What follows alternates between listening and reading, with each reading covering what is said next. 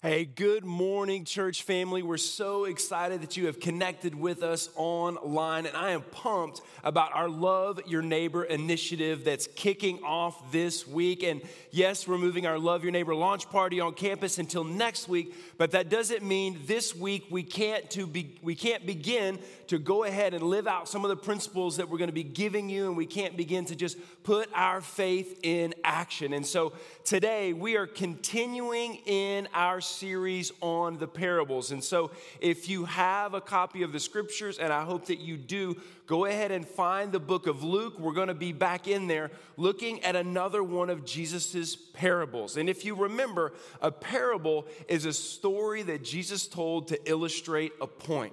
Sometimes people say, well, these are very simple stories. It's, it's true that they're not overly complex. However, Jesus' parables were incredibly significant because parables had a purpose. They were to provoke the hearer into a response. They really were kind of to tease the mind into active thought. And they were prophetic, meant Jesus was going to warn the hearer about something. And what we're seeing in the parables is Jesus wants us to really know how to think. And what you see in parables is Jesus going, hey, listen up.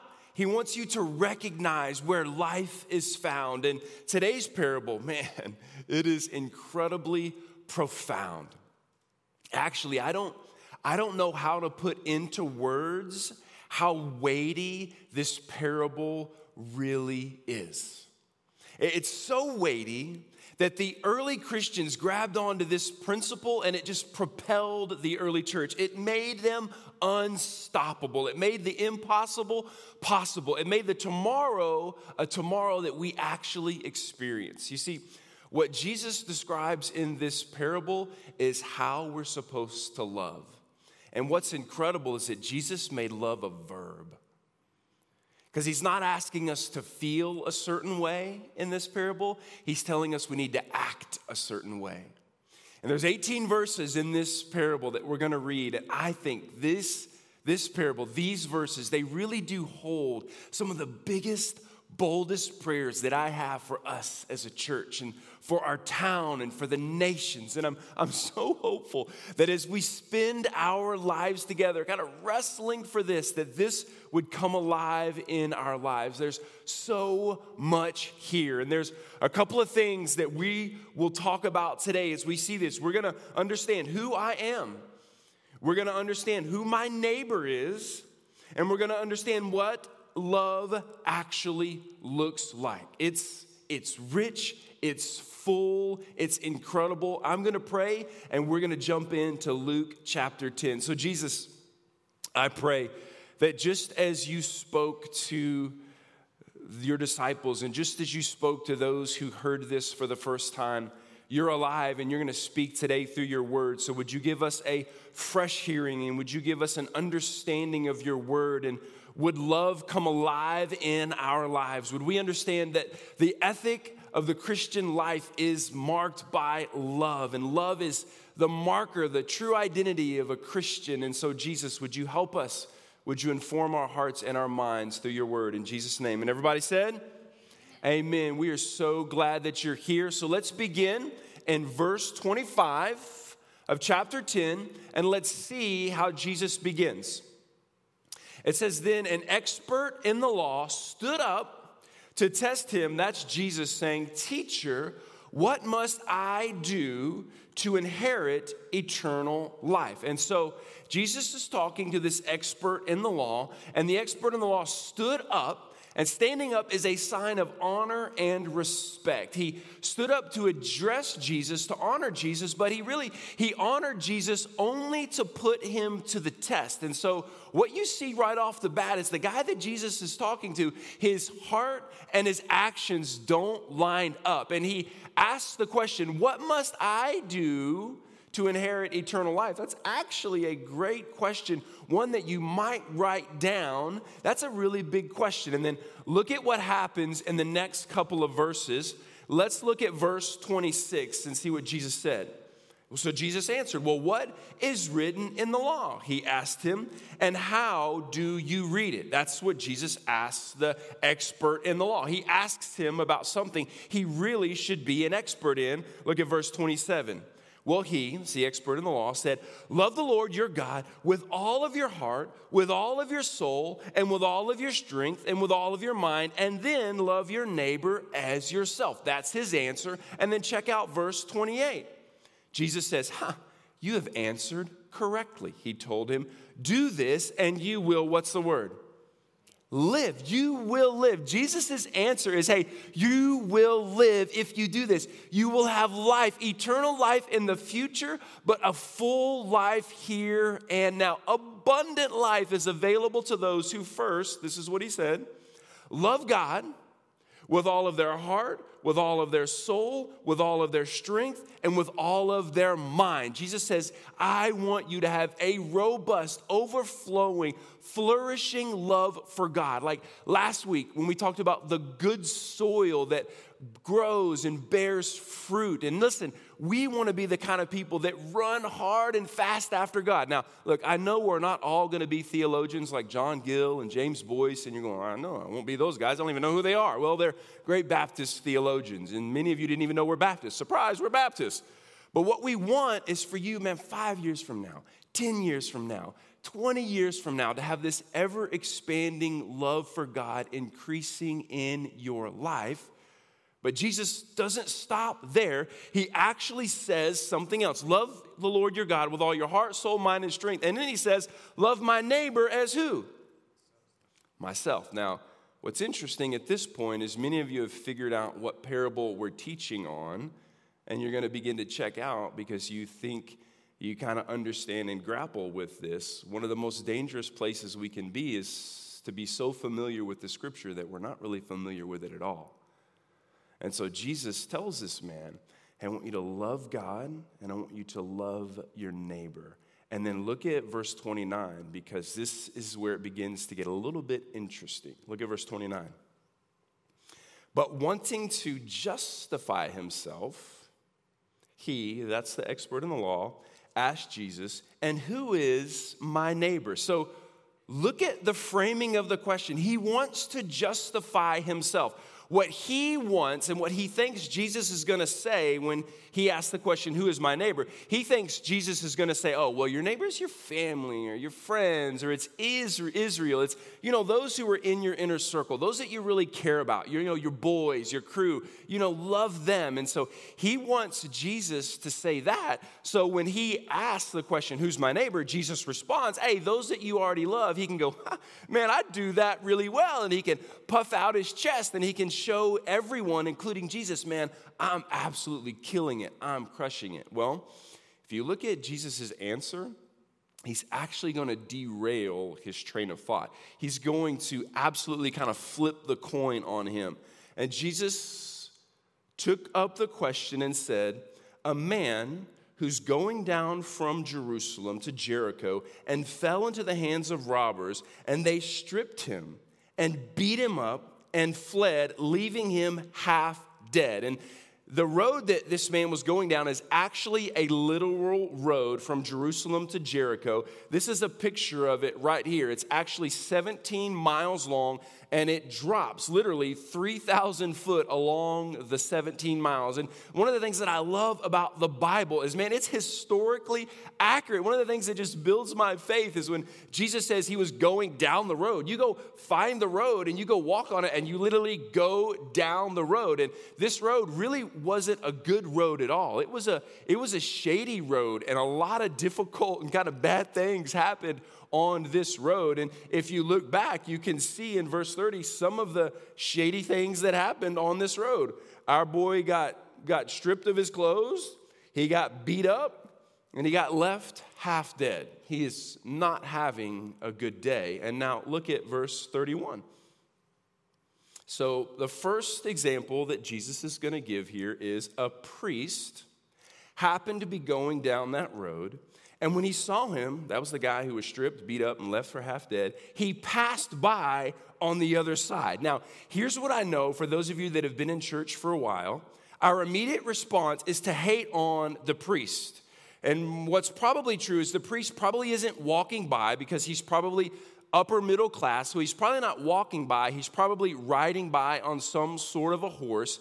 And the reality is, he's just left Jerusalem. He's left the temple, and our priest, if he actually gets within six foot of this guy, according to his religion, he's ceremonially unclean. He's got to go back to Jerusalem. He's got to go back through all the rites of purification, which means he's got to buy an animal, he's got to sacrifice it, he's got to burn it. Some of that takes up to seven days. Then he's got to go confess it to another priest. And so our priest here is actually in a sticky predicament. Because if the priest does this, listen, it's a really big sacrifice for him. It's costly for him. And ultimately, this is, this is the sad part. The priest's religion really keeps him from stepping in and giving compassion to this man. So the priest rolls by and he's like, "Ooh, wait, I can't get near that guy." So he drops a little note or a marker on his Waze app. A guy needs some help, and he moves on. But the reality is, any religion that keeps us from compassion to others isn't a religion that changes the world. And so the priest just passes by. But he's not the only guy in this parable. There's actually another one in verse 32. So, in the same way, Jesus tells him, a Levite, when he arrived at the place and saw him, passed by on the other side. So, similar response. See, a Levite is kind of like a semi pro priest. He's never really going to go pro. He's never going to make it to that level. He knows it, and he's walking down the same road. So, remember, it's remember the road. It's it's it's a long road. It drops uh, about three thousand foot. So I don't know where the guy is on the road, but let's say he's somewhere in this area here and then the, the Levite watches the priest pass by, it's quite possible that he saw what the priest did. And so the priest is a higher level than him. And so he was like, hey, man, if the priest passed by and he went by, then I guess it's okay for me to pass by as well. And so that's the first two examples that Jesus gives. And now, what happens next is just absolutely scandalous what Jesus says. And it's hard for us to understand how radical this was, but the expert in the law would have immediately known how scandalous this was. Verse 33 But a Samaritan on his journey came to him, and when he saw the man, he had, what's the word? Compassion. See, that's the driving part here, and that's part of what makes this so scandalous is that the Samaritan is not only the hero, but it's the Samaritan who had compassion on this man. You see, if you're new to the Bible, Samaritans were half breeds. When the Jews were taken into captivity, many of the Jews married their captors and had children, and those children were half breed, half Jew, half, uh, half of whoever their captors were. And so the Samaritans were absolutely despised. In fact, Jews had a saying in that day that would say, hey, eating the bread of a Samaritan is like eating swine flesh. And I know we're thinking, hey, well, what's wrong with that? I love a good slab of bacon. I love to put a pork butt on my Traeger grill and just get down. But pork was forbidden, it was unclean, and thus so were the Samaritans. To such a degree that the Jews would pray, God, please don't give grace to the Samaritans. Forgive us, but don't forgive them. It was a very, very strained relationship. I want you to imagine, just think back through your history, the height of racism in our country when there was a time where men and women were actually dehumanized because of their ethnicity. And that's wrong and it's sinful in any occasion, at any time. And that's a glimpse of what was happening between the Jews and the Samaritans. They dehumanized them, they despised them, and there was no love lost at all between a Jew and a Samaritan. And what's interesting is the Samaritans weren't a Gentile, okay? They, they were half Jew, which means they were bound in part by some of the same religious ceremonial laws. And so look at what happens in verse 34 and 35. The Samaritan leans in. He went over to him and bandaged his wounds, pouring on olive oil, which was expensive, and wine. Then he put him on his own animal, brought him to an inn, and took care of him. And then look what it says in the next verse. The next day, as he was leaving, he took out two denarii, gave them to the innkeeper, and said, Hey, take care of him. And when I come back, I'll reimburse you for whatever extra you spend. And then what's interesting is then look at look at verse 37. Look at verse 37. Which of these, Jesus says, do you think proved to be a neighbor to the man who fell into the hands of the robbers? The one who showed mercy to him, he said. Then Jesus said to him, Go and do the same. And what's interesting is if you look right here, he says, The one who showed mercy to him. He, he couldn't even utter the words Samaritan.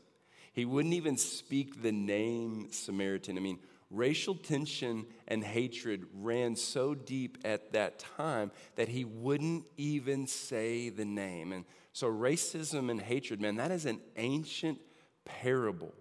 But what Jesus is teaching here, he says, hey, if you follow me, there's not going to be a person that isn't your neighbor. Now, look at Look at what he says here in uh, verse 38. Then Jesus said, Go and do what? The same. So he told an expert in the law who had disdain for another person, who a neighbor actually was, and then he said, Hey, go and do that. So, what Jesus is teaching in this parable is that the gospel literally dismantles any disdain that we would have for others. That the gospel, the power of Jesus, creates a new people. It creates a new identity in our lives. And he asks the question hey, what do I need to do to inherit the kingdom of God? And Jesus says, love God with all your heart, with all your soul, with all your mind, and all your strength. But then he says, hey, love your neighbor as yourself. Well, who's my neighbor? Jesus says, anyone in need of compassion and mercy is your neighbor. And Jesus is saying, man, when the gospel transforms your heart, your heart has to inform your hands. And an understanding of the good news of the gospel then begins to fuel my life. And Jesus, he's shaking things up here and he's providing a new ethic. And I think we've talked about this before, but the reality is that the ethic of love it is the marker of a true Christian identity. And this is what we're wrestling for and striving for and praying for and pleading for. All of the angst inside the leaders is for us to be marked by a people of love that radically go after the lost and searching and hurting and broken and unchurched and dechurched and overchurched. And anyone and everyone that comes in our path experiences the love of Christ through us. And it's really fitting today. I, I, don't know, maybe, maybe some of you have already thought about this. But it's really fitting today as we talk about what it means to both love God and then love your neighbor that we're actually not, for the majority, meeting in a building when we're talking about this. Because one of the things that we said from day one was that we don't need a building to be a church. And just because we have a building doesn't mean we all of a sudden become a church. I mean, the building is just a necessary tool. And this building, it's awesome, but it's just a building. The reality is, 100 years from now, as people drive through Nolensville, this may not be one of those iconic buildings that they would recognize 100 years from now. There's other church buildings, these massive icons that they would drive by and go, man, what happened here? I mean, this is a nice building, but it's not a cathedral. People are not going to drive by this building 100 years from now and go, man, there must be a story there. It's just a building. But, but maybe in 100 years from now, our great grandchildren, our children, and our grandchildren have sort of soaked up a new legacy of faith, of what it really means to love God, what it really means to love their neighbor any cost of how they might be viewed by others, at any cost to them financially, at any cost to our safety, that they realize, they realize that, hey, the, the ethic of love, let's go back a slide. The ethic of love is the true marker of, go back one slide. The ethic of love is the marker of true Christian identity. That they would grab that, that they would live that, that they would experience that in their own lives, and then others would experience it through them. Because the reality is, man, if God's love has made its way into our hearts, then the love for others will be there. This is an evidence of our salvation, an evidence that we belong to God. How do you know that you've made the journey from death to life? It's the way we love others. Not just the way we love God, but the way we love others. That doesn't mean we love perfectly. No, no, no, but it means we have new inclinations. It means we have new desires. And if we are the church, then we have to be defined by our love for others. And, and here's what I know not just because 2020 has just happened and 2021 honestly didn't start off on much better grounds, but the reality is, at this point in history, like you have been planted right in the middle of the fray. You've been planted right into the middle of one of the greatest needs in our time that I can ever remember the greatest opportunity for people who are desperate for love and hope. And Jesus has put us here. And we say, Well, Jesus, what do you want from us? He says, I want you to love me, but I want you to incredibly and powerfully love others. And, and I don't know about you, but I, I meet people often who have, for many years, despised the church. They won't even come into a building. And do you know why? Quite often, it's because not because they took issue with God, it's because they met a lot of Christians who talked a really, really big game, dressed up and went to a building, but then all week long just mistreated others. But then invited them to come back to church with them. And people are going, man, wait a minute, wait a minute. Jesus hasn't made one ounce of difference in your life, and you, you, you want me to follow him? Following Jesus isn't just sprinkling a little hope in our own cup. Oh man, the New Testament comes alive when we actually obey and live out what Jesus called us to do. And we're surrounded by people, people who God cares deeply about. And we are called to love and extend his love to our neighbor, which means any and every ethnicity, any and all religious affiliation, and even goes so far as any and all sports team affiliation. It goes that far. People with bad attitudes, people with good attitudes. But following Jesus means you follow his ways and you follow his commands. And we follow him. And at the epicenter of our faith is a man who died brutally, covered in his own blood, covered in the saliva of other men, who laid down his life for us. That's how far this goes. That's what's required. It's simple, it's demanding, it's not easy, but it's glorious. And so, for just a minute, here's what I need you to do I need, I need you to pay attention. So, maybe you've already clicked over to Netflix. maybe you've already got up to go get a coffee. Tune back in. Come, put me right in the center of the browser right now. Because as the church, we have to ask the right question. We have to ask the best questions if we're going to live out this parable. And here's the question that we have to ask, and it's right here what does love require of me? Jesus said, Love your neighbor. So, what does love require of me? And this answering these questions is the essence of following Jesus. Jesus says, Love your neighbor. This isn't watered down. This isn't simplistic. This is the essence of what Jesus is calling us to do. Love him and then love others. And listen, when, when God answered this question, What does love require of me? It cost him his son. And when Jesus answered the question, What does love require of me? it cost him his life. And then we answer the question, What does love require of me? What does it mean for me to love my neighbor? I don't know about you, but I dream quite often. And I, I imagine what our families would look like, what our neighborhoods would look like what our schools would look like. If the filter, if the grid that we used, if the lens that we looked for was, I'm leaning into my love for God, and then I'm pouring out my life to love others. And in order to love others, I'm asking the question what does love require of me? And just, just imagine our town, our city, being filled with tangible, real life examples, walking, breathing examples of Jesus' love for just a month. That's one of the reasons why we're launching the Love Your Neighbor initiative. Just imagine for one month we actually obeyed and did what Jesus called us to do. See, the hallmark of Jesus' followers has been their extraordinary love for one another. So imagine, imagine a world where people may indeed be critical of what you believe to be true.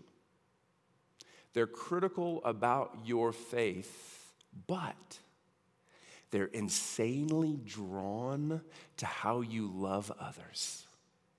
Maybe critical about your belief, but drawn to the life that you live. You see, man, the, the ethic of love is the marker of true Christian identity. And the debate is not who is my neighbor, the, the debate is will I be a neighbor? And, and you think about it this way I don't, I don't know if any of you have ever gone into autopilot in your life. I have on many occasions. Kim my wife, who's amazing and awesome, will text me and she'll say, Hey, can you stop and get, I don't know, bread and milk on the way home? And I'll say, Okay, okay, okay, sure, sure, sure, sure, sure. And then I get in the car and I put it in drive and I begin to drive. And the next thing you know, I end up in my driveway and I didn't get bread and milk. Have you ever had that experience where you're going through life and the next thing you know, autopilot takes over and you didn't do anything you were supposed to do because the normal rhythms in life just kicked in? Have you ever been there? Well, yeah. We're so busy in life that we actually don't see those who need compassion around us. That we get up and we go to bed and we've found this autopilot rhythm that keeps us from really loving our neighbor well. And if we're going to love our neighbors, then we have to see them, regardless of race, ethnicity, gender, anything. We have to see them. And we don't love them so they'll come to this building. We don't love them so they'll come to our small group. We love them because that's the essence of who we are. We pour out our life because Jesus poured out his. And at the end of the week, here's what I know happens. We're going to be honest. Here's what I know happens. Saturday night, you're having a conversation with your spouse. Tomorrow's Sunday. Are we going to go? We're going to gather online. What are we going to do? And I know, I know, I get it. Sometimes I'm wondering, am I going to show up and preach or am I going to stay home? I don't know. I get it, okay? It's not a drive by guilt. I just, I know the conversations we have. But listen, we want to be a group of people that when that question is answered, that we've been so poured out all week long. We've been loving so abundantly all week long that we can't wait to gather again with God's people and be refreshed and be in worship and be renewed and be sent again. I'll, give you an example. Kim and I, we, we exercise just about every day. And I know what you're thinking. Wade, that physique doesn't really show it. I, I, get it. All right. I know. I get whatever. All right. Back off. I know. We lift. I didn't say we lift heavy. I just said we lift and we work out. But some days, I'm so spent after the workout, I can't wait to get down into the kitchen and drink my recovery shake and, and eat an orange because I need like that quick infusion of some calories back in. And then I can't wait to kind of get started on my big breakfast, some egg burritos or some grits and eggs or something. I got to refuel because doctors and, and, and physicians would tell you hey, you've got a window of time when your body's looking for nourishment after you have expended energy and you've just torn down the muscles. And so you've got to replenish them and you've got to fuel them. You've got a window of time to get back in there and be refueled. And I want us to live like that spiritually with our lives. I want us to be poured out all week be in the Word, be worshiping individually, be loving our neighbors so well that we can't wait to be here in order to feast on His Word, to be recharged in worship, to get full, only to be sent back out and be poured back out again. This is the week where we are going to live sent. There's going to be pro tips all week long on our social media accounts. Hey, here, one, one thing, here's one thing. Here's two or three things that you can do this week to put flesh to your faith. We're going to give some more behind the scenes content in our NOLO Fam Facebook page and Facebook group. So if you're not already a part of the Facebook group, go join the Facebook group. And we're going to be giving you tools all week long to do this. But one of the things that we have said as a church from the time we planted this with 28 families three years ago, we were just talking about it with the worship team when we prayed before this service. I reminded them. So, one of the things that we have wanted so desperately as a church to become the type of people, to become the group of people that love God and love others so well that if for some random reason, we, we woke up this week or next week and the church in Nolensville just disappeared, that the town would actually grieve our absence. That we would become the type of people so life giving and so uh, just extraordinary in the way we love others. That if we, as a group of people, just kind of fell off the map, that the town would feel this massive, gaping hole of the love of Christ. We want to be the type of people that if we just disappeared, the town would literally cry out. I'll tell you that if we just gather in this room, sing songs, go have lunch, and hit repeat the next week, that's not going to happen.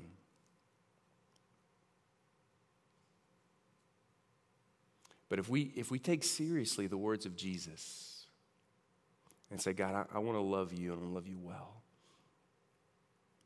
And then be, because of the love that you have infused inside of me, I'm going to pour out that love on others. If we do that, if we do that, if we do that, there won't be a person within miles of this campus over the next year that hasn't experienced in a real and tangible way the love of Christ. That's what I'm praying for. That's what I'm believing God for. Let's go together. So, Jesus, we, we know, we know that this is impossible without you. And Lord, we know that it's the gospel that changed our lives. And because our lives have been changed, we, we want to pour out your love through us to others. And so, God, love, love your neighbor. It's an initiative that we're starting, but it's a lifestyle that we're praying for. It's a lifestyle that we're asking would be infused into the life of every person who belongs to the church at Nolensville. And so, God, we ask that you would do what only you can do in and through our church. We confess our need for you. We confess our hope in you. And I believe, God, that you're going to stir something up in us to literally change the world. We pray this, we believe this in faith, and in the name of Jesus, amen.